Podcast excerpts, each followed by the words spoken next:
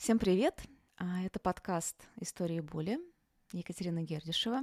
И сегодня, кажется, этот подкаст окончательно обрел свое имя, поскольку было много разных размышлений. Я даже делала опрос в Телеграме. Но когда я договорилась с моим сегодняшним гостем о разговоре, я поняла, что, видимо, это название «Истории боли», истории вот такие а, наилучшим образом подходит, потому что сегодня я буду говорить с Валерием Веряскиным, преподавателем практик осознанности, и автором проекта «Будда в городе». А наш сегодняшний разговор родился из предварительной такой беседы про то, что боль может иметь множество разных измерений, и а, боль может являться человеку как некий путь.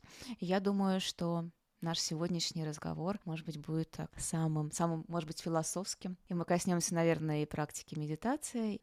И на самом деле я даже а, толком не представляю себе до конца, о чем будет наш сегодняшний разговор.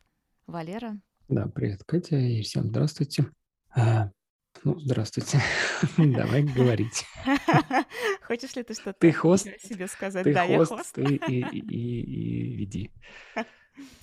Но я думаю, что лучше всего будет начать, как обычно я это делаю, с какой-то твоей личной истории. Не обязательно это история какой-то хронической боли, но вот какие твои были отношения с болью на протяжении жизни? У меня не было какой-то прям хронической боли никогда. Но, естественно, как любой живой человек, живое существо, я испытываю время от времени боль. И я как-то с ней соотношусь. Если чуть расширить все-таки до термина болезнь, может быть, да, то есть когда просто вот, ну, я плохо себя чувствую, да, вот физически, там, психологически, и как бы так вот вместе, весь, весь организм, весь я – то, конечно, ну, как у меня есть своя история, там, например, в детстве очень много болел там всякими простудными заболеваниями, и это, опять же, было связано с болью там горла и все остальное, вот все это ухо, горло, нос. Ну как, сначала, э, в общем-то, большую часть жизни, наверное, я просто терпел.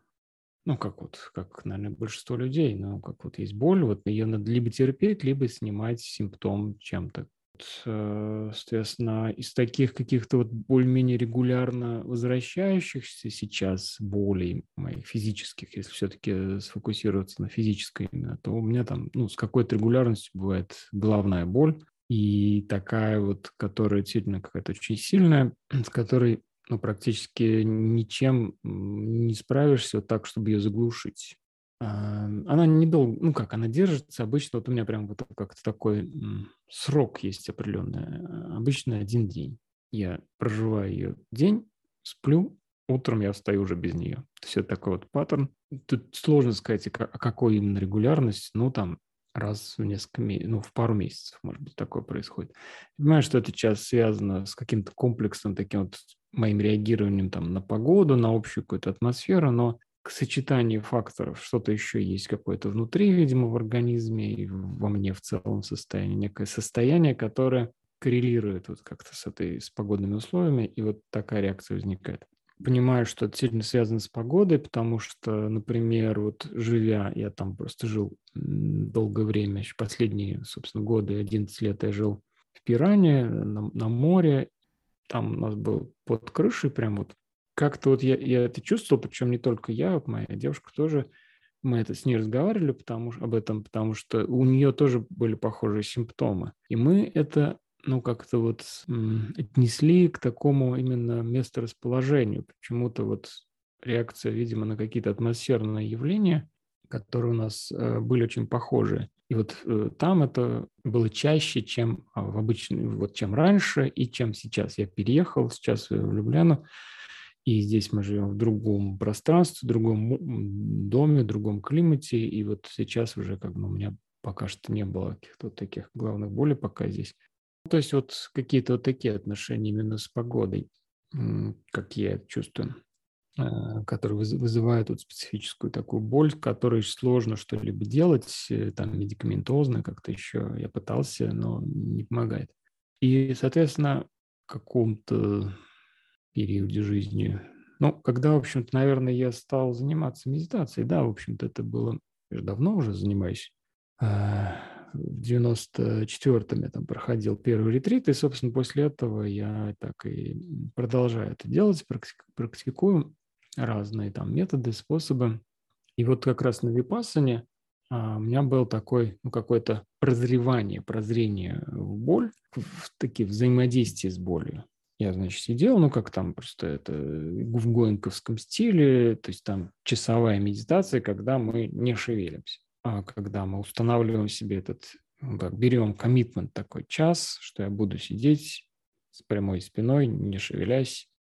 И понятно, что неподготовленному человеку не подготовлен именно в этой форме, потому что, ну, например, я был достаточно там, ну, как сказать, спортивный, ну, что я занимался физически, у меня йогой там, все, всеми разными физкультурами, и поэтому, ну, как у меня не было проблем вообще там с позвоночником, каких-то специфических таких, но от этого непри... неподвижного сидения в течение долгого времени я думаю, большинства людей без вот какой-то специальной подготовки именно в этой практике такого неподвижного сидения начинает ну, болеть разные части, и вот позвоночник – одна из таких наиболее распространенных э, проблем, которые возникают во время сидения неподвижного.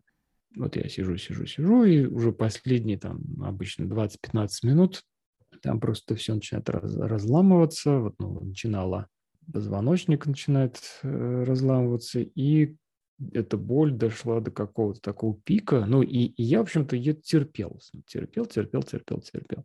Это было на каком-то одном из первых ретритов, может быть, первом или втором моем.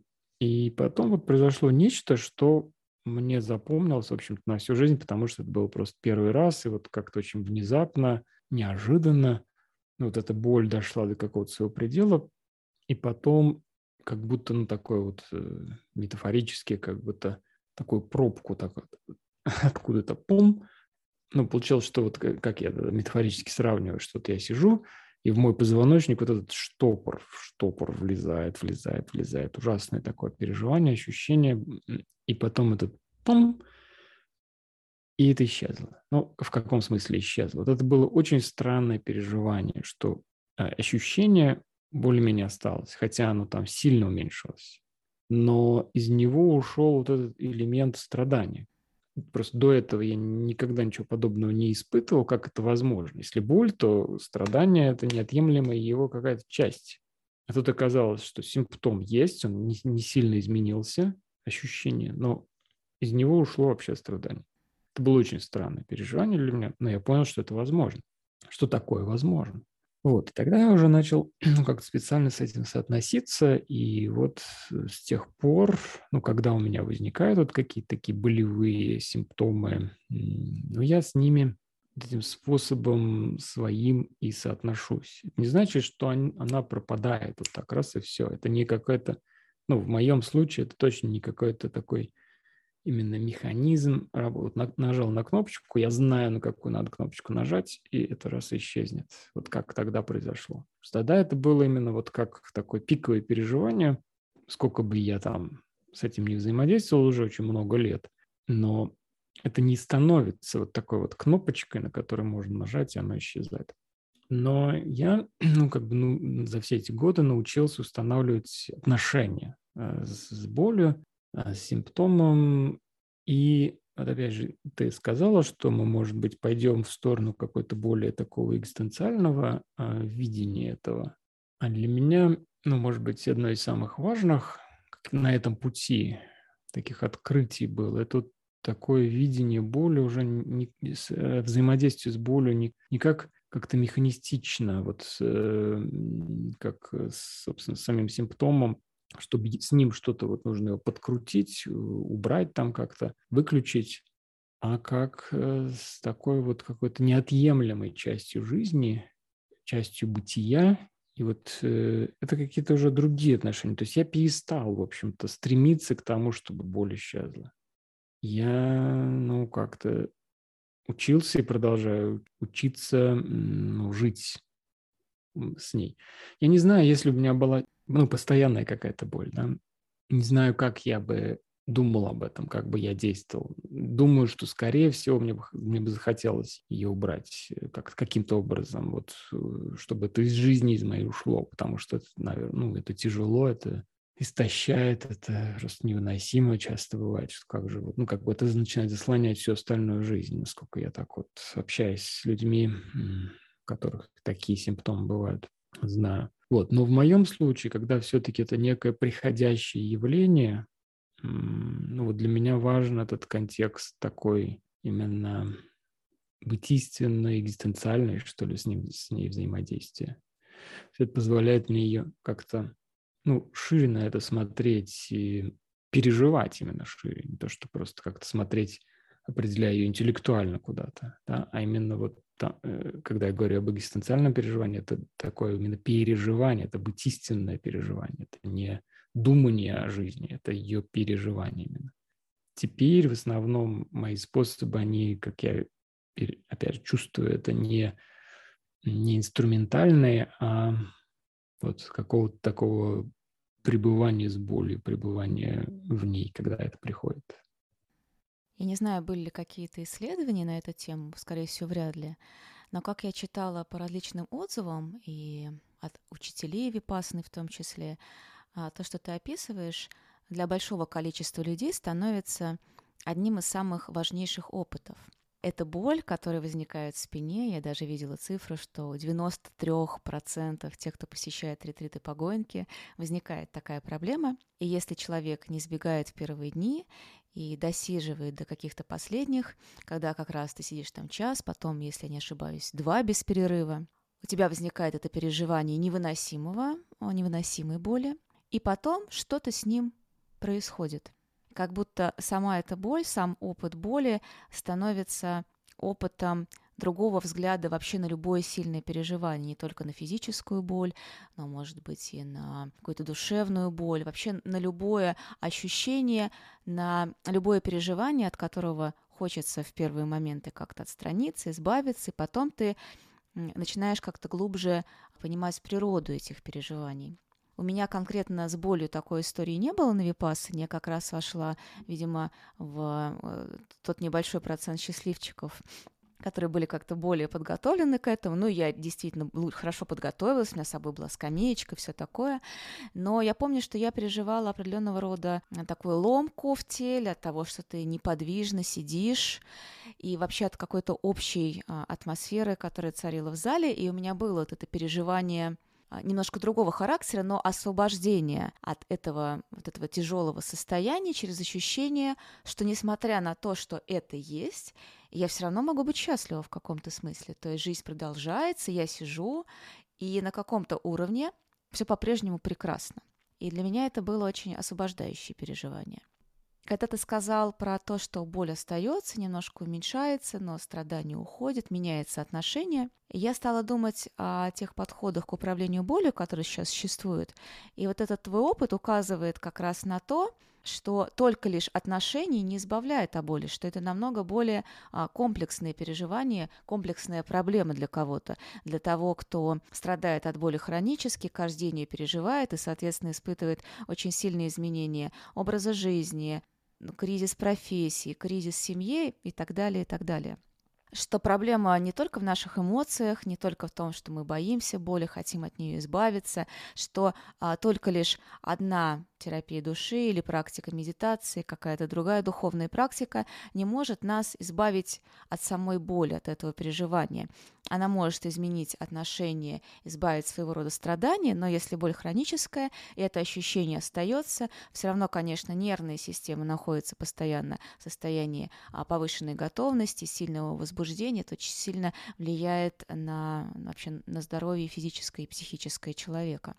Но, тем не менее, да, мы можем смотреть на это через вот такую призму, и, наверное, не только на физическую боль, но и в том числе на друг, другого рода переживания. Удалось ли тебе начать смотреть на другой условно негативный опыт с той же самой позиции, как на эту физическую боль? Я вот когда опубликовала анонс курса управления болью, ко мне обращались люди с вопросом, а можно ли здесь говорить о душевной боли? Могут ли эти методы помочь с этим типом проблемы? И когда я спрашивала, в чем для них различие, переходит ли для них душевную боль физическую, я не всегда а, получала точные, уверенные ответы, как будто иногда граница между душевной болью и физической болью в достаточной степени стерта. И когда я переживаю какую-то что-то, что я могу назвать душевной болью, я в том числе ощущаю это и физически. И, наверное, у многих людей так, и эта грань столь тонка, что легко может перейти душевной боли в хроническую физическую боль, ну и также, наверное, наоборот.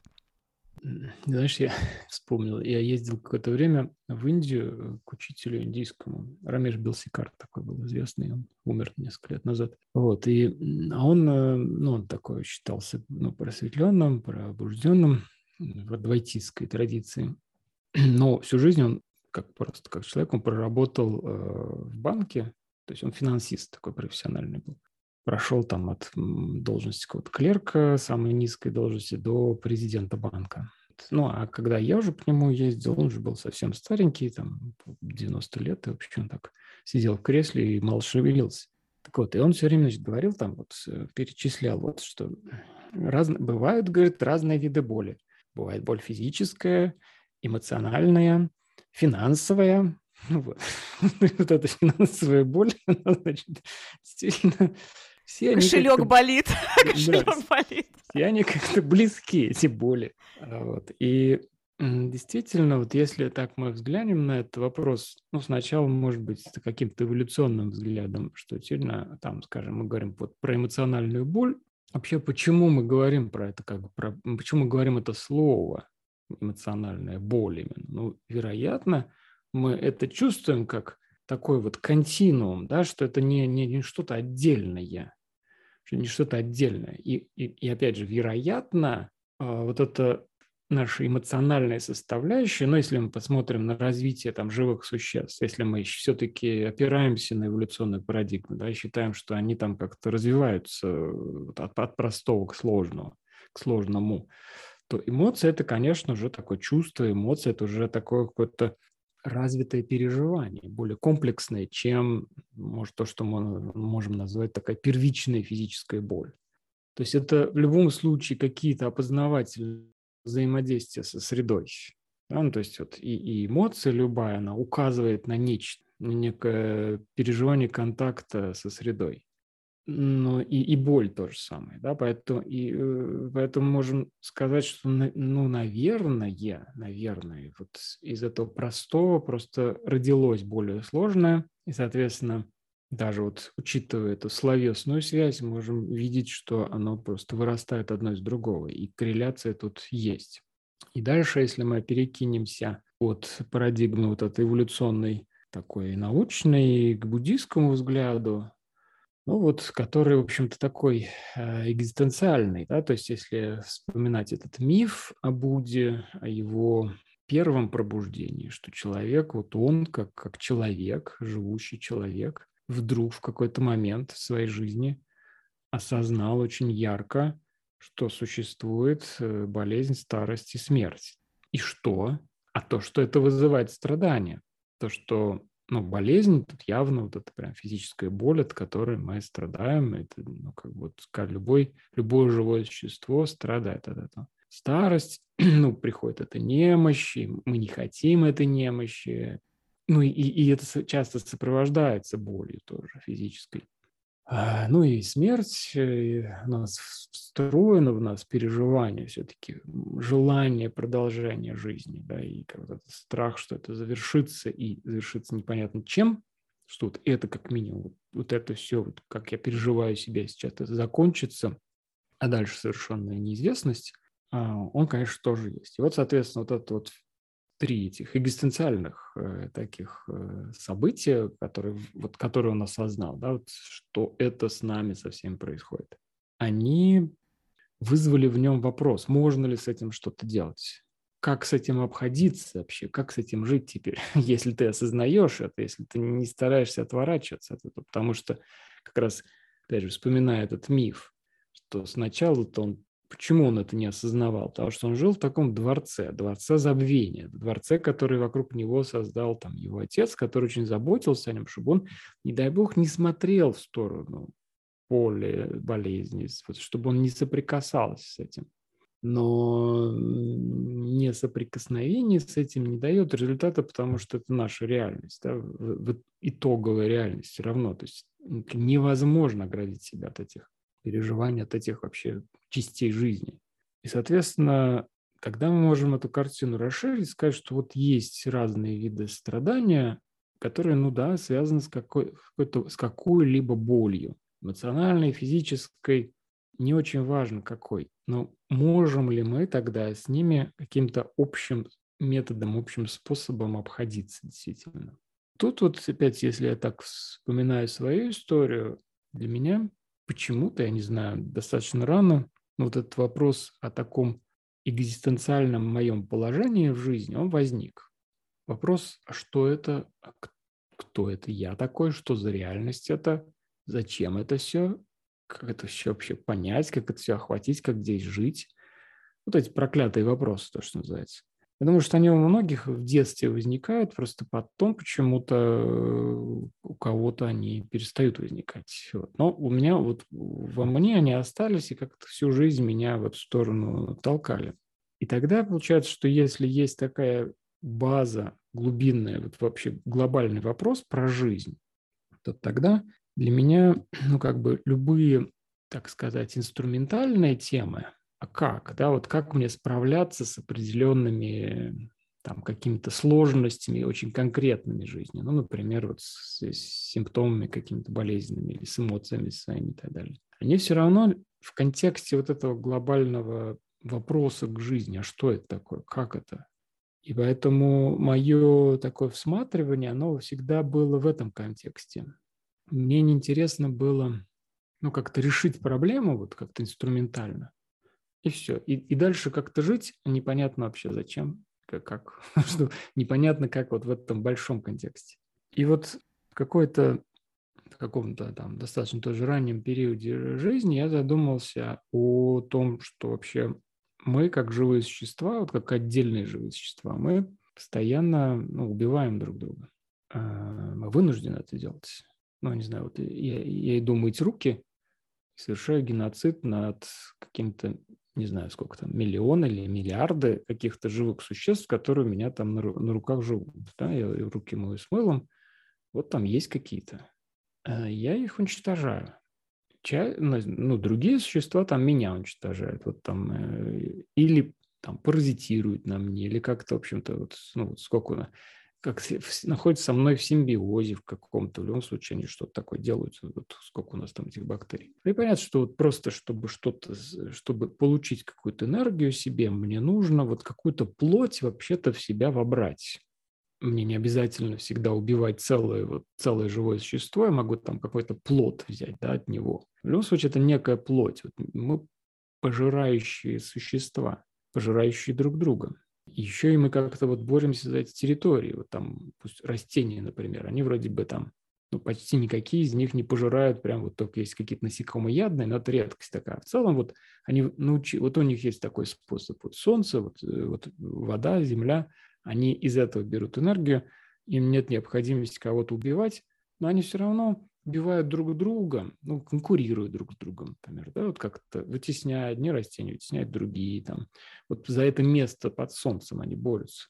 Получается, что вот если мы так посмотрим на вот эту всю эту систему экологическую, что и там жизнь на Земле вообще, то у нее все в порядке. Она вот как она живет. Она, ее задача продолжать себя как, как общую систему. Ну, насколько можем это понимать, да, вообще с нашей позиции. И она живет. Ну, она меняется, она там одни виды исчезают, другие возникают, вот что-то там развивается, что-то гибнет все время, что-то гниет, что-то из этой гнили возрастает. Вот это вот непрерывный процесс такой вот. И, опять же, глобально, окей, да, вот все хорошо. На, на самообеспечении работает система. Только вот э, от солнца действительно дополнительную энергию берет и все. Там и от земли, от воды и так далее. Но с точки зрения одного отдельного живого существа это ад, конечно. Ну, потому что я не просто все время на меня кто-то охотится, хочет меня сожрать, но и мне приходится кого-то жрать все время и охотиться на кого-нибудь. И почему? Зачем? Что меня это делает? Заставляет это? Я этого не выбирал. Я не хочу. Не хочу никого убивать. Не, не хочу. Вот э, как человек. А приходится. Дальше уже как бы исходя вот из этой вот тема. Мне это нужно как-то уместить в себя. Как? Я начинаю как-то сам себя исследовать. Я начинаю, например, видеть, что а как во мне происходит механизм убийства живого еще до того, как я его убил. В смысле превращения живого в неживое, пока я его еще не убил физически. Ну вот, знаешь, если люди, вот, кто в деревнях живет, кто знает, как в деревнях люди живут, живут так тысячами лет. Вот они э, с тех пор, как мы начали выращивать домашних животных, мы их выращиваем для чего? Ну, какие-то вот мы используем там для молока, скажем, какие-то для того, чтобы вырастить их и съесть целое животное. Но пока человек в отношениях с животным находится, ну, они же эти многие там, эти, ну, вот эти коровы там, козы, у них есть какой-то характер, они близки нам, у них есть чувства, эмоции. У коров какие красивые глаза. Действительно, приятно находиться с таким животным рядом. Просто как с существом, просто разделять свою жизнь. А если ты ее там купил, эту корову там, или, или, или на, э, теленком, или, или родился теленок на твоих руках, ну как, ты принял, принял роды у живого существа. И вот ты его растишь, растишь, растишь. И, и доращиваешь его до бычка. И вот он живет у тебя, да. И, и у тебя с ним неизбежно возникают какие-то персональные отношения. Неизбежно. А потом приходит время, когда тебе его надо убить. Вот тут вопрос, что такое в человеке срабатывает, какой переключатель, что вот это близкое ему, родное уже фактически существо, с кем он прожил несколько лет, превращается в мясо. Еще до того, потому что, чтобы ему его просто превратить физически в мясо, горлом перерезать, ему нужно сначала превратить его в мясо уже до того, как до убийства. То есть нужно что-то во все, в себе выключить. Вот. И рассматривая это, я понимаю, что этот механизм есть в каждом что он просто, видимо, эволюционно вот так устроен, чтобы мы могли съесть кого-нибудь, чтобы мы могли получить какую-то энергию для себя, сохранить себя, вот этот организм, нужно кого-то убить. Разные там живые существа по-разному это решают, но вот а, а, а в нас как-то вот в людях возник еще вот этот, вот, не знаю, нарост, который мы называем сознание, вот, и, из которого выросла этика, какие-то специфические такие вот отношения с жизнью, с миром, что вообще-то а, а, а убивать нехорошо, а как бы а, почему-то стало нехорошо для нас убивать других.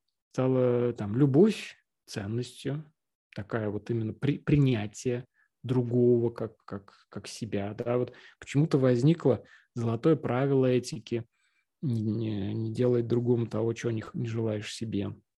И оно очень понятно, это вот мы как понимаем, почему это, ну как логично, логично, да, вот что не надо другому делать, что если ты не хочешь, чтобы тебе так же было. И как это сосуществует? И вот сосуществует, как я это понимаю, через механизм специального такого отторжения от части реальности, ее, ну, какого-то вот ухода от нее, отстранения от нее если на этот процесс посмотреть, вот почему я сейчас вот этот контекст сюда вообще ввожу, мы про боль начали говорить, да? Но, как я замечаю, через самоисследование в первую очередь, что, похоже, это один и тот же механизм. Когда я отторгаю другого как часть жизни, вот бытие другого, вот это целостное бытие какой-то коровы, да, мне нужно вот что-то внутри переключить, чтобы корова стала мясом просто. Целостное бытие другого человека, такого же, как я, такого же, как, не знаю, как мой ребенок, как моя мать, как, как любой, вот какой-то мой самый-самый близкий. Вот он, он такой же, по сути. Что-то во мне нужно переключить автоматически, причем какой-то рубильник там, чтобы это перестало быть э, бытием, и что я мог бы своими руками перевести это в небытие. Или сделать, вот, например, ну, своим просто ресурсом в качестве мяса. Но, кстати, если я убиваю там врага, я прихожу на его территорию, я тоже убиваю его, в общем-то, у меня есть задача, да, захватить его территорию. Я вижу, что этот механизм отчуждения, собственно, есть такой даже термин, отчуждение. Вот я становлюсь этому чужим.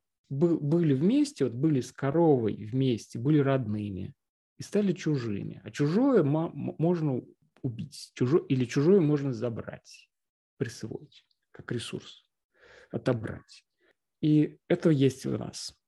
И, как мне кажется, дальше, я не знаю, э, во временной или последовательности какой-то эволюционной, или просто это вот такой комплекс самовозникающий, он работает и на том, что мы называем внешний уровень, и на то, что внутренний уровень. Но мы можем увидеть этот механизм, что мы отчуждаемся от каких-то своих частей также. Э, для чего это отчуждение нужно, как я это вижу, как из своего опыта исследования? Для манипуляции. Как бы вот эта вот корова, когда это бытие, или другой человек, когда это бытие, это, особенно мы говорим про человека, это субъект. Вот мы с тобой общаемся как субъект с субъектом. Я тобой не могу манипулировать, ну, в смысле, что, может быть, я и мог бы, но я не хочу этого просто, да, вот я, я встречаюсь с тобой, как с Катей, с моей подругой, с, с которой мы давно друг друга знаем, разговариваем уважительно, то есть мы уважаем вот как в своей какой-то глубинной основе, мы уважаем друг друга как бытие, как, как, как сущность, как э, вот, независимую от меня сущность, я тебя уважаю. Да, ну и когда я с тобой таким образом встречаюсь, мне нужно учитывать там твои интересы. Например, тво, бытие, вот твое бытие со всеми, со всеми сложностью, с твоими желаниями, которые могут там не совпадать с моими желаниями, да, с моими задачами какими-то.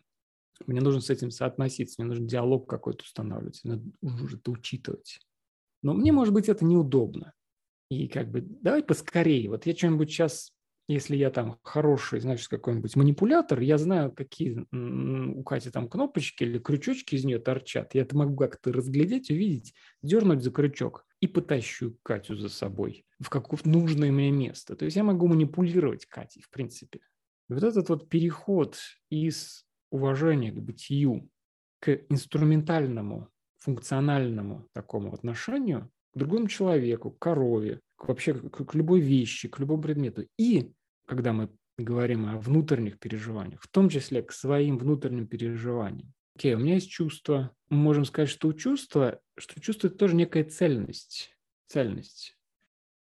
Может, всего несколько минут, может, всего несколько секунд, может быть, ну там, час, самое уже долго оно как-то меняется, там это какая-то волна, такая волна. Но в любом случае даже эту волну мы можем рассмотреть как сущность, как бытие чего-то, как бытие. И симптом, то, что мы называем симптомом, да, симптом – это такое уже инструментальное название. Да? Вот, а вот если это симптом, это, это именно волна переживания, как волна бытия. Окей, вот если мы в таком, а, в, в этой парадигме, вот это просто я говорю, что это а, модус рассмотрения, модус э, взгляда на, на жизнь, быть истинной, я его так называю. Он требует от меня определенного соотношения с жизнью. Вот это в первую очередь я это называю уважением. Уважение, контакт и диалог. И уважение, наверное, самое, самое важное, самое первое, первичное. Вот я это вижу как, как нечто ценное и я это уважаю. Дальше, если мне, опять же, если мне важно с этим взаимодействовать, я начинаю с этим взаимодействовать, устанавливаю с этим контакт, не отчуждаясь от этого, слушая это, слушая это, предлагая ему что-то, стараясь, может быть, его не, ну, как бы не, не манипулировать, да, как раз вот не манипулировать, потому что манипуляция – это как раз, я это вижу как другой, другой модус. Вот этот другой модус теперь давай рассмотрим. Ну вот, как я говорил, что есть какой-то как будто в нас переключатель, который делает из бытия коровы вот кусок мяса, которым я могу манипулировать. Соответственно, если во мне преобладает такой модус, а это в него легко впасть, потому что он эффективный. Если говорить о достижении определенных целей прагматичных, то модус именно инструментальный, функциональный, еще можно его назвать, он эффективен. Ну, тут телефона есть функции, есть функции. Я чего? Что мне там с ним как с бытием-то рассусоливать? У него кнопки есть. Они специально так сделаны. Я поэтому могу нажимать э, и добиваться своих результатов. И как бы пока мы остаемся на уровне вот этих простых таких физических предметов, хотя уже телефон какой он простой, уже сложный какой-то там. Но даже в этом сейчас мы подходим к какой-то границе такой вот человечества, я имею в виду, когда мы начинаем создавать искусственный интеллект, когда мы начинаем создавать роботов, и мы ведь не остановимся, мы будем продолжать это делать. К чему я все это веду? Потому что вот этот вот манипулятивный, функциональный модус, он может нас сильно забрать в себя. Если я манипулирую телефонами, всем, значит, чашками, ложками, вилками. Это полезно, это хорошо, это удобно. Потом я начинаю манипулировать вот животными, потом я начинаю манипулировать людьми.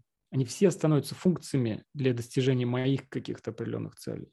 И я также начинаю манипулировать своими внутренними переживаниями, внутренними переживаниями, назовем это так широко, потому что боль как переживание, эмоции как переживание.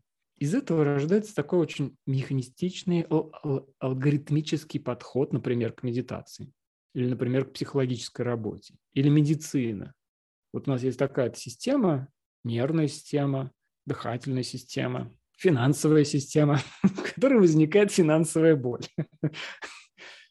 Это механизмы, которые работают определенным образом, у них есть алгоритмы, и они функционируют определенным образом. И зная их функции, мы можем, опять же, функционально с ними взаимодействовать, манипулируя ими, перестраивая их вот на определенный свой лад, чтобы для достижения своих целей. И это один модус. И опять я здесь подчеркну, что он эффективный. Почему мы очень любим его? Почему мы так влюблены в этот модус? Почему мы делаем это? Почему во многом цивилизация идет этим путем, потому что удобно, эффективно. Это помогает выживанию. Это наш способ выживания. вот здесь, опять если обратиться к буддизму, вот буддизм предлагает два модуса, которые называет словом, один модус он называет сансара, другой называет нирвана. Сансара, в моем понимании, это вот как раз модус выживания. Это модус выживания во что бы то ни стало я могу стать очень хорошим выживателем, я могу стать очень хорошим сенсорическим э, выживателем, достигать своих целей внутри этого, манипулировать всем подряд, внешним, внутренним, каким угодно. Я могу стать очень хорошим манипулятором и выживать, выживать, выживать, выживать. Но тут возникает у меня лично два вопроса. Первый вопрос вот этот вот самый первичный мой, а зачем это все? Вот это вот жизнь, зачем? Выживать, зачем?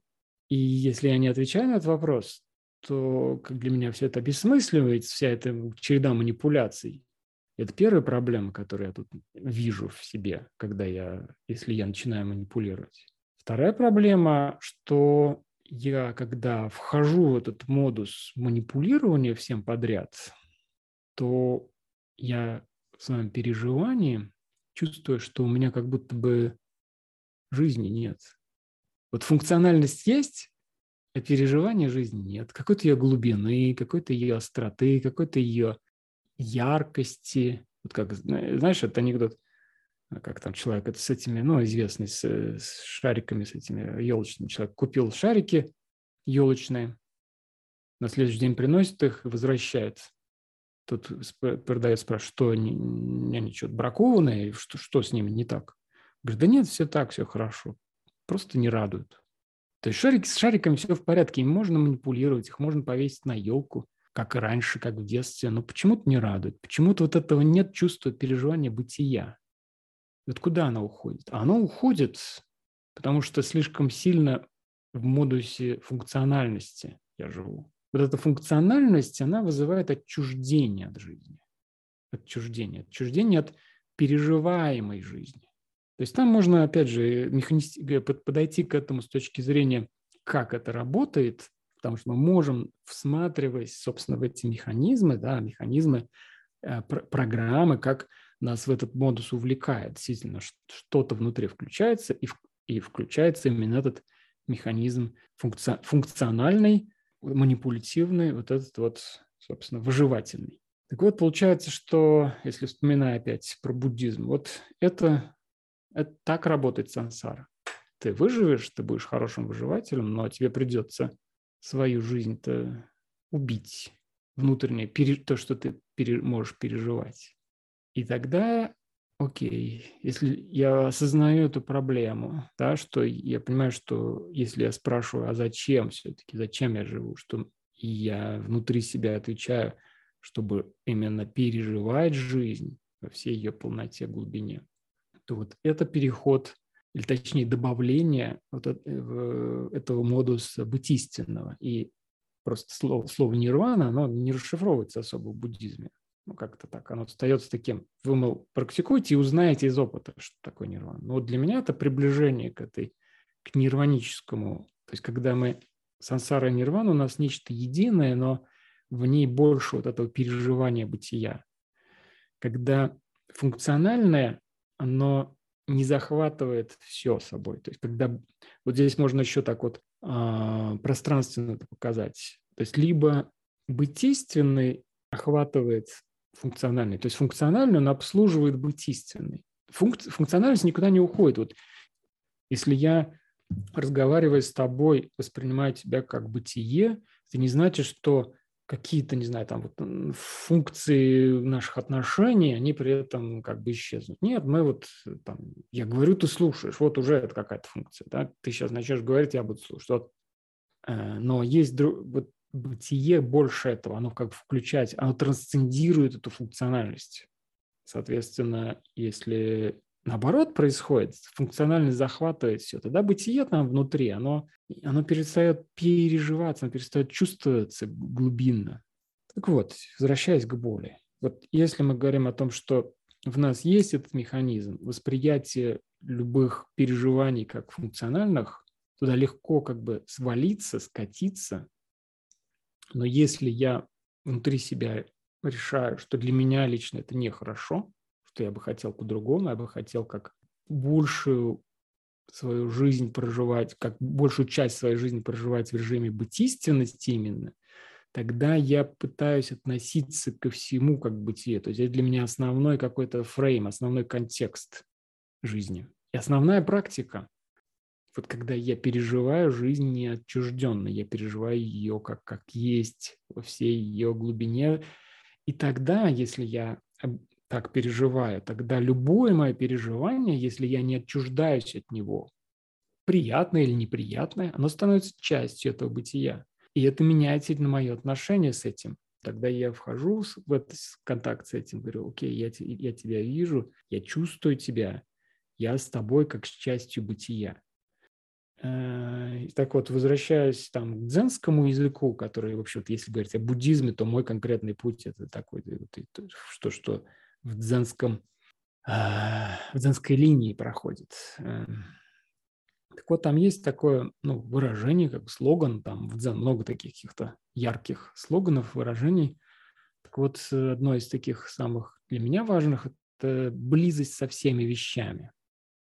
При этом вещи здесь, это вот надо знать, это в китайской, там, японской, дальневосточной традиции, вещи это, это обычно ну, вот, называют все, что есть. Да, вот, вот все, что есть, давайте назовем это вещи.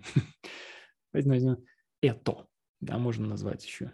Так вот, близость с этим, близость с тем, что есть. То есть это, опять же, возвращаясь к слову отчуждение, то есть это не отчужденность, это именно пребывание с этим. И тогда дальше, если я пребываю с этим, дальше я как-то с этим взаимодействую.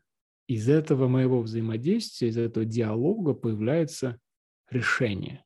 Как мне с этим быть? Я бы хотела нашу беседу повернуть чуть ближе в сторону боли угу. и соотнести то, что ты сказал, э, с теми подходами, в которых я сейчас работаю, к подходам управления болью, а потому что там тоже постоянно ведется разговор о субъектности, но немножко с другой стороны. И мне кажется, та близость, о которой ты говоришь, существует а в той же форме, в какой существуют э, сансара и нирвана. Говорят о том, что сансара и нирвана – это одновременно одно и два, как рука и как э, одновременно две стороны одной руки.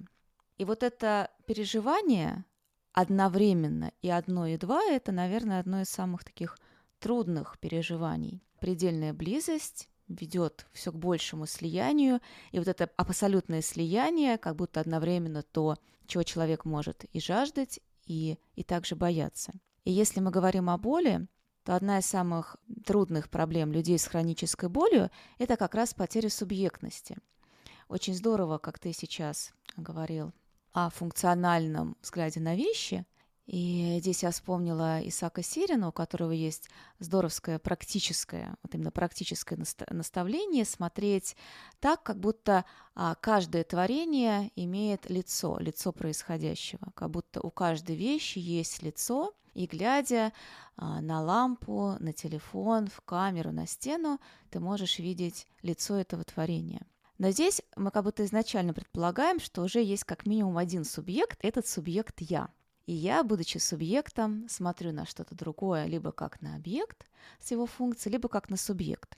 А проблема с хронической болью часто выражается в том на психологическом уровне, что человек теряет себя как субъект. У него нет ощущения своей субъектности, своей агентности, авторства своей собственной жизни. Отсюда и возникает эта борьба, борьба за выживание, борьба за жизнь, потому что меня какое-то переживание или там, какой-то человек воспринимает не как субъекта. Оно меня поглощает, возникает слияние. И когда боль сильная и возникает постоянная концентрация на этом переживании боли, а, где замешано, естественно, очень много страха и депрессии, может быть, гнева на какие-то переживания, на что-то происходящее. Вот во всей этой смеси очень-очень трудно жить. И, конечно, когда что-то настолько тебя поглощает и мешает тебе жить, любить, а, существовать, работать, а, заниматься с детьми, ты всеми силами хочешь от этого избавиться если не ошибаюсь, в разговоре с Вити тоже я это упоминала.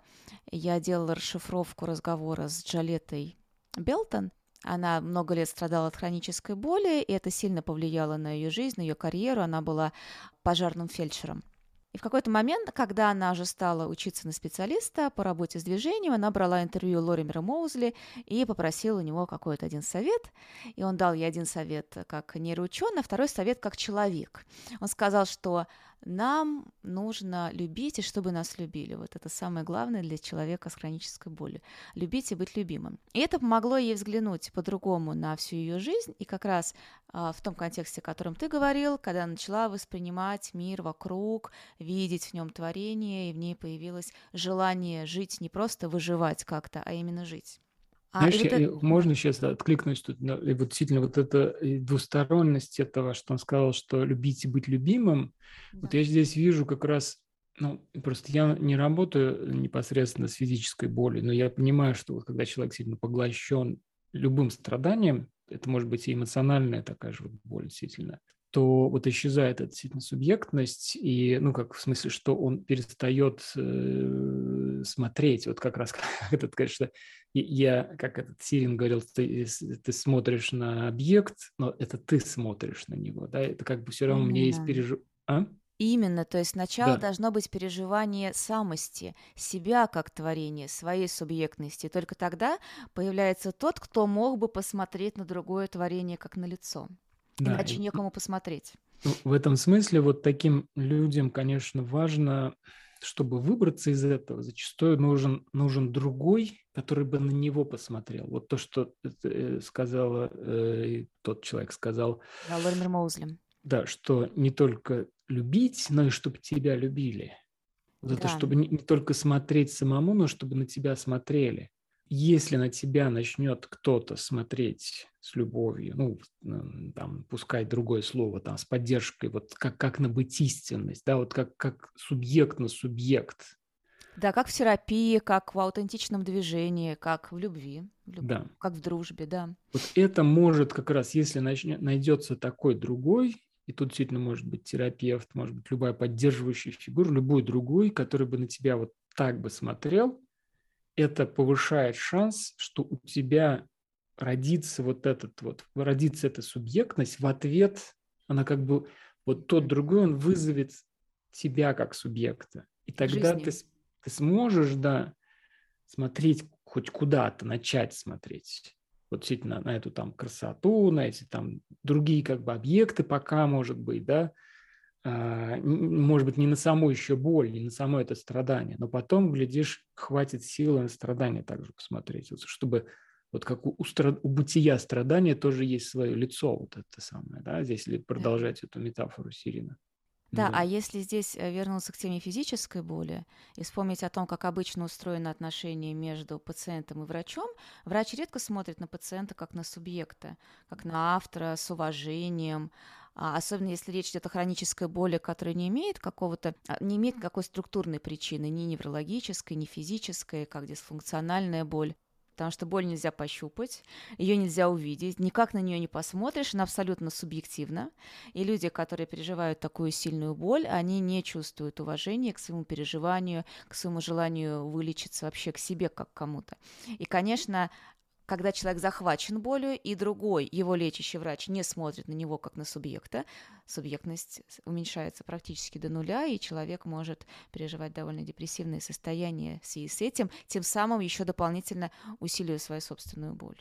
Ну да, здесь вот как раз роль специалиста, который поддерживает, вот если он сам транслирует эту механистичную функциональную парадигму, ну, вот этот взгляд на боль, на болезнь, вообще на страдания, вот сейчас да, подкрутим что-то и все изменим, то он как бы усугубляет это положение человека такого, что вот мы, мы все винтики какие-то, где будем сейчас что-то подкручивать, и, соответственно, уход этот, из, выход, еще, еще дальше отдаление от этого модуса быть истинного. Здесь можно еще перекинуть, э, ну вот, этот, если уж говорить о каких-то людях, которые этим занимались, известные, известных Эрик Фром, ну вот это «Иметь или быть» его знаменитая книжка, и, собственно, про это же тоже. Вот либо ты смотришь из бытия на бытие, либо ты имеешь все. Имеешь свою боль, которую ты можешь, значит, там подкручивать, там, менять как-то функционально исключить. Мне вот. было бы угу, э, интересно да. на все, что было тобой, ну и чуть позже мной сказано, взглянуть э, с позиции позиции современных специалистов по управлению болью, когда боль рассматривается, хроническая боль, рассматривается как некий защитный механизм, который работает своего рода как некая сломанная сигнализация, защищая человека тогда, когда защита ему на самом деле не требуется, когда возникает э, гиперчувствительность, нервная система постоянно находится в раздраженном состоянии, готова, готова на все отреагировать. Соответственно, боль с этой позиции рассматривается как своего рода ошибка. От чего мы защищаемся? А почему мы так сильно защищаемся, что внутри нашего физического тела, внутри нашей психики, нашей души возникает эта боль? И как мы можем внутри себя совместить, вообще-то говоря, эти две парадигмы. Мне кажется, это вот совершенно необходимо себе совместить, как бы это ни было сложно. Что, с одной стороны, боль, которую я переживаю, может быть ошибкой, моей нервной системы. Из-за того опыта, который у меня был, опыта как болезни, физической боли, всего моего психологического опыта, моего опыта отношений, вот этого некого а, психофизиологического комплекса, есть боль как ошибочный защитный механизм. И здесь я не говорю о тех случаях, когда человек а, болен каким-то серьезным заболеванием или у него была серьезная травма, а вот именно когда вроде бы ничего нет, а боль, тем не менее, есть, с одной стороны.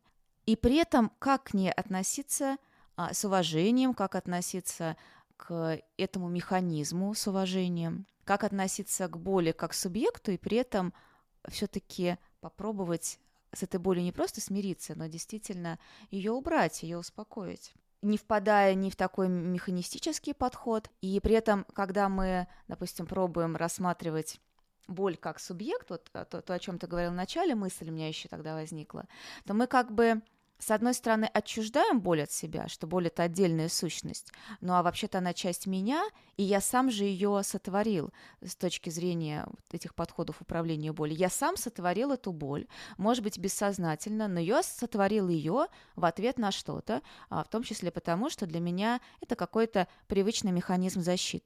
И когда я смотрю на нее как на субъект, и я при этом сам осознаю себя как субъекта, у меня появляется возможность рассмотреть ее по-настоящему внимательно я могу ее увидеть, почувствовать, услышать, но не в том смысле, там, что хотел бы мне сказать мое тело, что хотел бы сказать мне боль, а вот просто увидеть ее лицо, если я субъект, она субъект, я могу увидеть ее лицо, как-то с ней повзаимодействовать. С другой стороны, мне нужно помнить о том, что это я ее сделала, она часть меня, это я же. Я смотрю сам на себя. И при этом она еще может быть ошибочной. И вот эти направления как будто тянут в разные стороны, а для меня, с другой стороны, они про одно. Но это та точка, в которой одновременно и одно, и два. Это очень трудная точка, в которой практически, я думаю, никому невозможно долго находиться.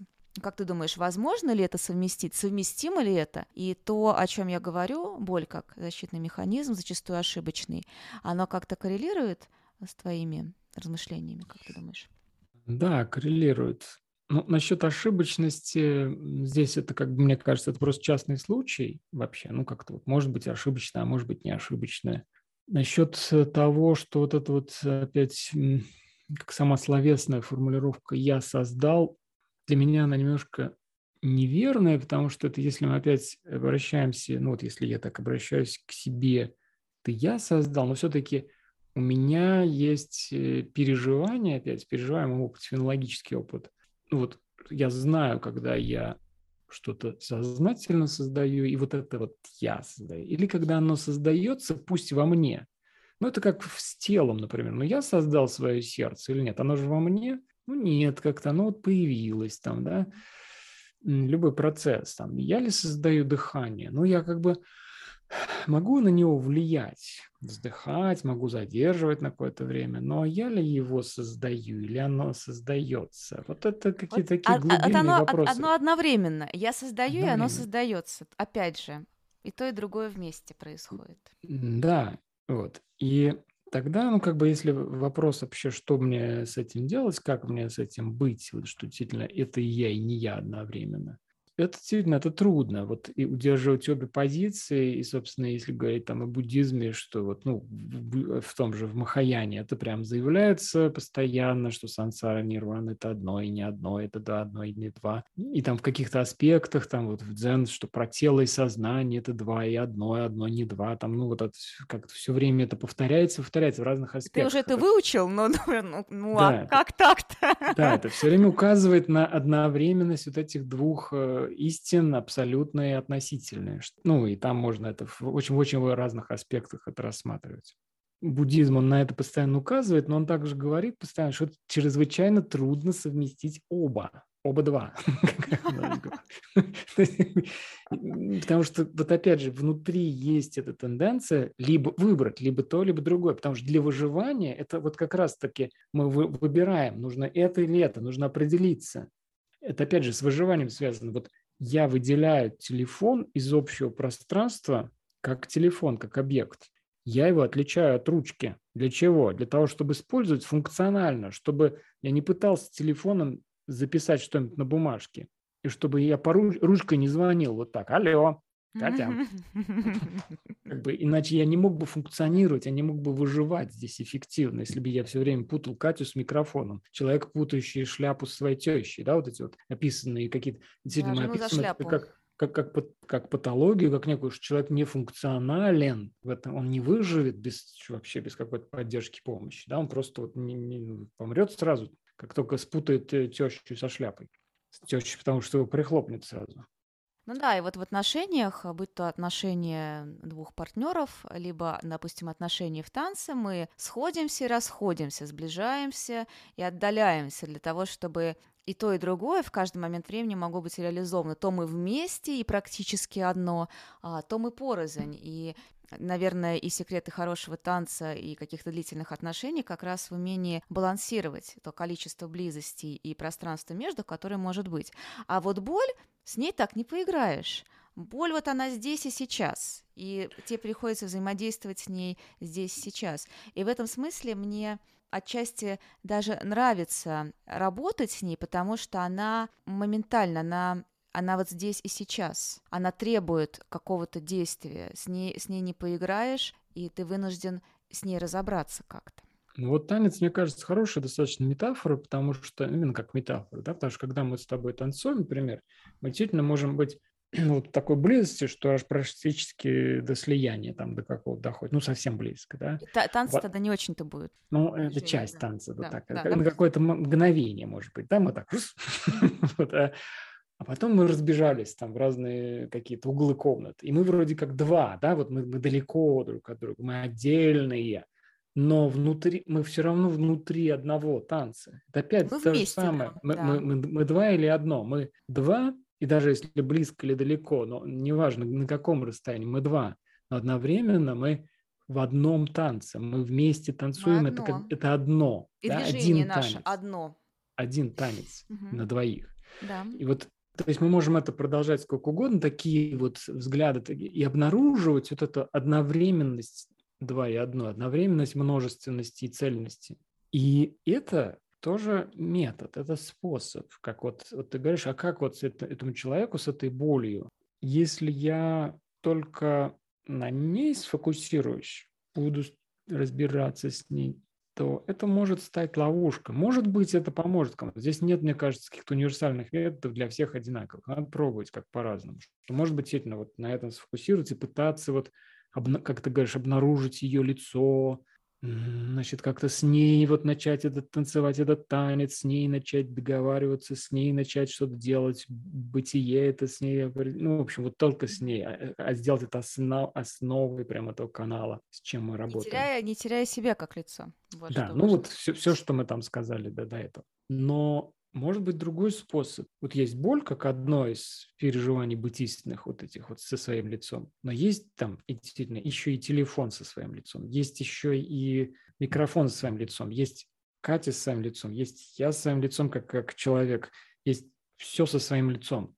То есть я имею в виду, что тренировка, если мы говорим уже в терминах именно как, как тренировка, да, как некий, некий повторяемый опыт, который меняет мое как раз отношение, то она может быть такая, э, в всяком случае для меня это так. Вот я хотел обобщить там, да, что, ну вот как раз здесь все очень индивидуально, но для меня вот важно как раз расшириться, то есть, может быть, уйти от э, взаимодействия с конкретной, ну, то, что можем назвать проблема, да, это может быть боль, это может быть другая какая-то проблема, где я застрял, где это, с одной стороны, требует от меня, давай, давай, делай со мной что-нибудь, а с другой стороны, если я начинаю слишком туда сильно влипать, то я влипаю действительно. И поэтому для меня тут именно такой вот выход из этого, это именно, наоборот, расширение и, если уж я говорю о тренировке, тренировки на разных аспектах вот, бытия, вообще тренировку этого бытийственного модуса, как в целом, как, как, жи, как в жизни, в любом аспекте жизни. Памятование об этом. Эта боль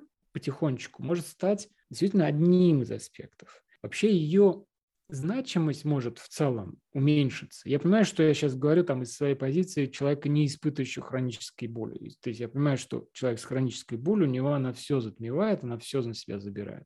Но если вот пытаться, пытаться тут смотреть не только в, нее, но еще и в другие стороны, вот обнаруживая это бытие в разных, как этот сирен, да, в разных, лицо бытия в разных, совершенно разных предметах, объектах, там, сделая из них субъекты отношений, то, может быть, это в том числе поможет, как, как и, и, и в отношениях с болью. Такой вот, как это, упая, такая вот, как в буддизме, опять же, называется, хитро, хитроумный метод. Да, я вроде бы как имею в виду, что основная моя задача работать с болью, взаимодействовать с ней, но я специально расширяю это, расширяю поле взаимодействия до всего вообще, что есть. И в принципе-то, ну, как бы мне кажется, это полезнее, потому что если мы говорим о мне вот важно избавиться от боли, и все. А что дальше? Ну вот, окей, предположим, ты избавился от боли. Дальше что? Как жить ты будешь дальше? Без боли. Это прекрасный вопрос. Как дальше жить без боли, когда боль была вместе с тобой там 25 лет?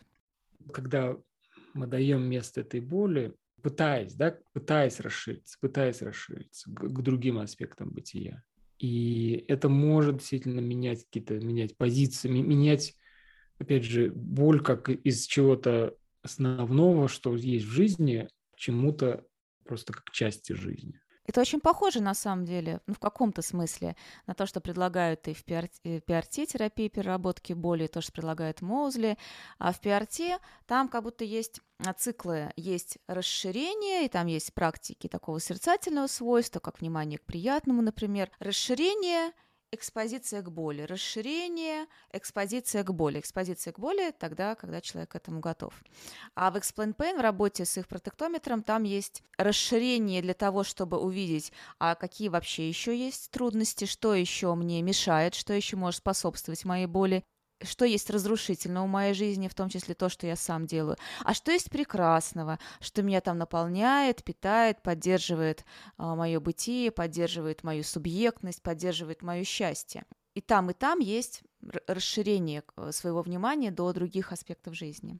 Знаешь, тут вот еще мы э, насчет внимания мы заговорили. Вот еще один аспект, какой важный, мне кажется, здесь. Как, собственно, мы обращаем внимание что внимание, ну, можно просто по-разному обращать. Можно там, не знаю, вот, вот у меня есть фигурка Будды, например, да, и я скажу тебе, там, ну, кому-то, Катя, там, смотрите, вот, вот фигурка Бога, давайте концентрируйтесь на нем, просто смотрите на это, смотрите обращайте на это внимание. Это один способ, ну, как бы, ну, смотрю, чего.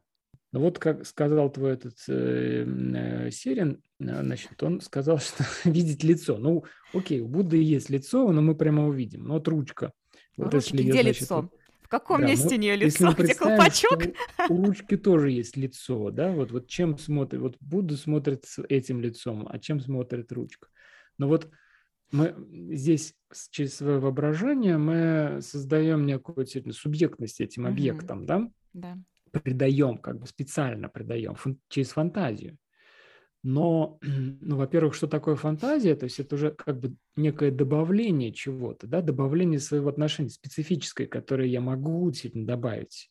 Оно связано, ну вот фантазия связана с творчеством тоже, да, творческое отношение, не механистичное. Опять же, если я отношусь ко всему механистично, там никакого творчества, там это автомат, да, вот есть функция, нажимай на кнопки, что-то там, не надо ничего фантазировать, не надо. Когда я начинаю добавлять что-то, вот лицо рисовать, там еще что-то, это меняет мое отношение действительно. И из него могут, может проявиться какое-то специфическое переживание. Я называется там, может быть, уважительный взгляд, дружественный взгляд. По-моему, а, в Эльзе есть это понятие об... обнять какое-то переживание, Эл, правда? Элса, Элса, угу, да. Элса, да. Да, это, собственно, первый, вот если говорить об этом алгоритме, ну, может, не, не все знают, что это такое. Это алгоритм взаимодействия с реальностью и со своими переживаниями, который предложил Стивен Бэтчелор, один из буддийских учителей. Это, собственно, описание буддийской практики, можно ее так вот назвать. То есть это аббревиатура. ELSA, значит, первой буквой И английская, и означает embrace. И я все время ну, часто повторяю об этом, что мне очень нравится само слово embrace, его значение. Часто мы на русский переводим это как принятие, но в английском это слово означает объятие. Да, и вот это слово принятие, как мы можем его, ну вот часто, как коннотация русского слова принятие, это как бы куда-то в себя принять, как будто бы, или часто мы из позиции такого вот смирения это часто mm-hmm. происходит. Вот мне нужно смириться, потому что это слишком большое для меня. А объятие, ведь это вот, ну вот просто то, что я обнимаю. Да, я это принимаю в себя, как бы я, но я становлюсь больше этого, что я обнимаю. И вот это такое отношение к своим переживаниям, например, к боли, к, к эмоциям, чувствам, к любому состоянию, вот как что-то большое обнимать. Что это большое? Вот я как осознаватель, как вот это существо, которое осознает. Ну и там дальше э, в этой аббревиатуре Elsa, значит, первое И, Embrace второе Let Go, L. Когда я обнял, мне не нужно ничего делать специального. Вот опять здесь уход из этого инструментального подхода функционального, что мне нужно что-то подкручивать все время, что-то там, что если я обнял, просто продолжай обнимать, просто продолжай. Let Go, то есть отпу... в смысле вот let go мы переводим тоже как отпусти, но получается, что я обнял, я отпустил свою, свою деятельность какую-то здесь. Я просто остаюсь с этим, просто остаюсь, я просто остаюсь. И тогда S, следующее, это стоп. Мне не очень нравится само это слово, потому что стоп у нас часто воспринимается как нечто «я останавливаю», да, или оно останавливается так, раз остановился. А там именно такой уход, медленный уход этого, медленный уход этого симптома, этого переживания, этого, то есть потому что просто все меняется, все меняется. Вот мы обняли чувство, переживания, любое, болезненное, приятное, какое угодно, обняли, остаемся с ним, ничего с ним не делаем, не подкручиваем, не переходим в функциональный режим, а остаемся с ним в бытийственном режиме и замечаем, как оно меняется, трансформируется, уходит. Может быть, боль, например, не уходит, но она пульсирует, мы замечаем ее какие-то изменения, ее движение там какое-то. Вот, например, я когда у меня вот возникает эта головная боль, я вот, вот так с ней пребываю. Я вот сижу и вот остаюсь с ней. Я, я чувствую, как это какой-то вот океан каких-то волн, там что-то движ, движется, как-то меняется. Но вот что я хотел еще сказать, вот когда мы смотрим на что-то, да, что я еще не упомянул и что важно – вот когда я говорю, что я, можно сказать, вот давай смотри на Будду, человек будет смотреть и все. А если я скажу, а давай ее рассмотрим, ведь он, смотри, там, он же потертый какой-то, там вот есть белый, черный, там какие-то, в нем есть куча деталей, вот здесь пятнышко на нем, вот у него голова вообще-то отвалилась когда-то, и у него трещина. Знаешь, а, что здесь? Мы пробуждаем любопытство к этому объекту любопытство. Вот для меня еще ключ вообще к любой практике – это часто людям понятнее, чем сказать им «смотри любящим взглядом на это». Когда мне говорят, давай поинтересуемся этим, у меня хотя бы начинает путь туда рисоваться. Как это, вот, как вообще оно, как, какие в нем есть вот телефона могу начать рассматривать также, да, я могу его там пробовать, ощупывать его всячески. Вот он же, у меня же есть пять органов чувств, да, я могу его щупать, видеть, нюхать, слушать, да, на вкус его попробовать, то есть изучать его, но изучать не механистично, вот опять если вспомнить... Как малыш. Э, что? Как малыш. Малыш мог бы, в принципе, твой телефон и на вкус попробовать, на зуб. Конечно, да. Он его обосрать мог бы. он мог бы все с ним сделать. Но э, вот если вспомнить этот трактат э, книгу Эрика Фрома «Иметь или быть», просто там хорошее начало. Он там приводит два стихотворения. Одно, по-моему, Теннисона, я не помню, э, какого-то западного поэта, а второе Басё. Это стихотворение западного поэта. Там такое, что вот человек видит цветок, красивый цветок, он его выдергивает из земли с корнями и начинает его рассматривать, изучать его всячески, расчленять его. Как он устроен, этот цветок? Ему интересно. Как дети. Ребенок и лягушка. Да. Сценка жизни. Вот, вот он его расчленяет, расчленяет, он его разбирает, и что он делает? Он убивает его бытие. Вот это убивает. Он относится к нему изначально механистично, относится функционально ну-ка, что это, как это устроено, в нем есть это любопытство, в нем есть этот интерес, но он из режима вот этого функционального. Чем это может быть мне полезно для достижения моих целей? А, Как-то изучить как... это, описать, да. в этом есть такое. любопытство, в этом есть любопытство. А другой модус, вот этот быть истинный, э, стихотворение Басё, я, честно говоря, тоже не помню его буквально, но там идея такая, что человек идет по тропинке, и к нему это поэт обращается. Взгляни под плетень. Цветы пастушьей сумки увидишь там. Какое-то такое. Да-да-да, знаю его, э, тоже стихов. недословно. Да. И вот, знаешь, тоже про цветок. Он как бы с ним ничего не, не делает. То есть он просто действительно, он вызывает это любопытство. Он говорит, что ты идешь по своей тропинке, идешь там что-то в себя погружен, да, а ты смотрись под плетень-то, вон, смотри, прояви это любопытство. Но в этом любопытстве уже заложено вот это переживание бытийственности просто. Это другое качество любопытства. Я ничего не хочу сделать с этим цветочком. Это переход из этого иметь в э, бытие, в режим бытия. Я просто я бытие и он бытие. Я вижу это, я чувствую, я переживаю красоту. Красоту. И это значимое переживание. И, соответственно, вот поэтому мы говорим про любопытство на любо... или интерес проявленный. Но ведь это тоже, оно тоже может быть разного качества. Любопытство, интерес может либо из режима вот этого иметь, функционировать и разбирать это всячески, или из режима бытия, уважения. Опять, если возвращаться к своим внутренним переживаниям, включая боль физическую, это то же самое, что могу всматриваться в нее. Получается, что можно без любопытства всматриваться, просто тупо смотреть Боль, так, угу, боль. И чего? И ничего. И вот она есть, и все. И что мне с ней делать, непонятно. Второе, значит, это, это добавить туда любопытство, но начать при этом что-то ковырять, разбирать, смотреть, как это устроено, чтобы это изничтожить, как это изменить, вот чтобы она исчезла, чтобы опять мне была польза. И третий модус, он тоже для пользы он, он, я тоже хочу, чтобы мне было хорошо, но я хочу, чтобы мне было хорошо быть истинным.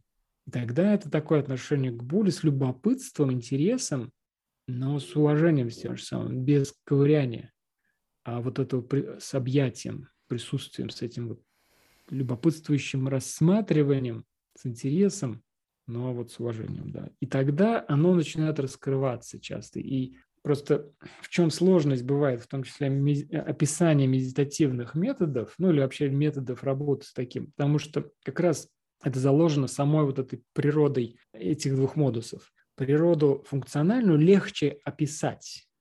Там понятно эти алгоритмы, они отделяемы друг от друга. Вот делай это, делай это, почувствуй что, будет то. Это вот, вот это нажмешь на эту кнопку, получишь такой-то результат запрограммировано это все. Одно отдельно от другого. Это, это не является этим. Описывается хорошо. Поэтому люди это так любят. описать функционально, потому что понятно. Понятность, нам нужна понятность. Тоже это нас так как-то успокаивает. А тут вот этот вот быть истинный. Посмотри под плетень, увидишь, значит, э, цветы пастушьей сумки. Ну чего? Ну, как бы это, это, это, пережив, это опыт переживания. Если ты увидел, тебе не нужно объяснять. Это, действительно, вот этот вот стишок, он будет указателем, но лишь указателем на некое переживание, которое неописуемо словами, которое настолько полное, настолько цельное, которое в себя включает все действительно, все бытие, вот это в это мгновение, вот всю твою жизнь. Вот оно вот переживается. Да. И поэтому это описывать сложно. Ну, вот какой-то поэзии там мы описываем это стихами, там так-сяк. Но по большому счету, ну, как минимум, многие из нас, я опять хотел сказать все, но многие из нас хотят именно этого, да, вот жизнь они хотят, а не функционирование, да, потому что из, из функци... когда только функционирование, исчезает жизнь, переживание этого бытия. Но когда ты все время находишься в переживании бытия, то иногда становится проблемно функциональное существование, там, обеспечение каких-то потребностей, и приходится тебе снова обратить внимание на то, это другое. вопрос вот той самой матрешки, да, mm-hmm. потому что они оба все равно существуют. Ну как, как ты не можешь не функционировать? Ну писать ты не ходишь, mm-hmm. все равно пойдешь. как бы это функция какая-то. Если жив. Организма. Да. да. То есть, ну, как бы в любом случае ты что-то делаешь, ты поддерживаешь свою жизнь на каком-то уровне. Просто важно, что в чем. Либо бытие маленькое, сжавшееся до какой-то вот в этом функционировании постоянном, либо, либо функ функ функциональность как часть большого бытия. Вот телефон. То есть я, я по нему звоню по телефону, я, я им функционально его использую. Но я специально учусь, как бы, и это обучение такое непрерывное. То есть мне нужно сильно вот вспомнить, что у него есть лицо. Вот я, кстати, я смотрю сейчас, а в нем ведь мое лицо отражается. Вот, то есть это как бы одновременно. Вот это как раз, опять же, та же самая одновременность. Ничто не уходит. И вот опять удерживание этого, этой одновременности или какое-то возвращение к ней, это, собственно, практика, да, такая, она трудная, но имеет смысл, мне кажется. Тут очень важно, что если мы говорим об этом отношении, таком условном модусе бытийственном, то это отношение вообще к бытию всего, включая боль это какое-то очень мета-отношение, генеральное отношение к жизни. Боль, боль как часть, как часть этой боль жизни. Боль как часть этого, да. И, в принципе, не так важно, ошибочно она или не ошибочно. Это просто базовое состояние, базовое отношение к тому, что происходит. А уже из него ты можешь выбирать, какими инструментами, как ты хочешь с тем или иным творением, а, с тем или иным симптомом, аспектом своей жизни работать. Хочешь ли ты его менять, можешь ли ты его изменить или нет. И да. можешь ли ты отличить то, что ты можешь изменить, от того, что ты не можешь? Да? С какими-то вещами приходится смириться. Но вот это смирение с болью как раз иногда приводит к тому, что э, иногда ее можно убрать, а человек даже не доходит до этого шага. Просто говорит, ну да, боль есть, она часть моей жизни, я буду с ней как-то пребывать. Хотя вообще-то он мог бы ее в какой-то момент и убрать, и значительно улучшить качество своей жизни, может быть, улучшить качество своей работы, своих семейных отношений и так далее. То есть каждый момент нам нужно увидеть и понять, Могу ли я что-то сделать с этим? Хочу ли я что-то с этим сделать? Нужно ли это мне? Достаточно ли я сейчас на это ресурсы? Может быть, сейчас потребуются такие значительные ресурсы на то, чтобы с этим поработать, что проще это пока и отложить. Но вот учитывать и то, и другое, смотреть с разных ракурсов в этом смысле тот же там биопсихосоциальный подход как раз учит смотреть на боль как настолько сложное явление, которое имеет корни во, в очень, во многих аспектах нашей жизни. Мы должны и там, и там, и здесь посмотреть, поэкспериментировать, поисследовать, но опять же не препарировать а человека как лягушку, а учитывать его субъектность и его симптом тоже. Посмотреть, как с этим можно взаимодействовать. Ну что, мне кажется, мы наговорились, нет? Да, кажется, кажется, из слов-то уже практически не осталось. Есть ли что-то последнее, что тебе хотелось бы сказать в этой беседе? Нет. Ну, как мне кажется, я сегодня так много всего сказал. Тоже достаточно. Ну, желаю исцеления. Опять вот это слово исцеление, оно хорошее слово, оно, оно указывает на целостность, на ту самую, когда все включено.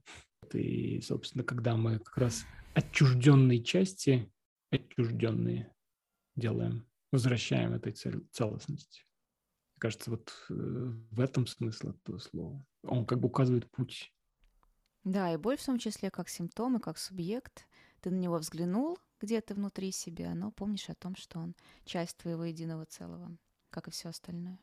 И существует в целом. И целое, которое вокруг тебя, на него тоже влияет.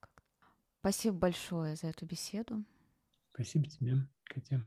Я думаю, я во всяком случае точно буду еще долгое время размышлять над некоторыми идеями, которые ты предложил, которые возникли у меня. Я думаю, что все, кто будет слушать этот подкаст, особенно те, кто страдает от хронической боли, тем более. Спасибо большое за этот глубокий разговор. Спасибо тебе и спасибо всем, кто там когда-то в будущем уже это слушает. Мне вот это уже в будущем, представляешь, да. сейчас кто-то это слушает. Да, кто-то слушает это в будущем. Мы с вами соприкасаемся. Счастливо. Всем счастливо, да. да.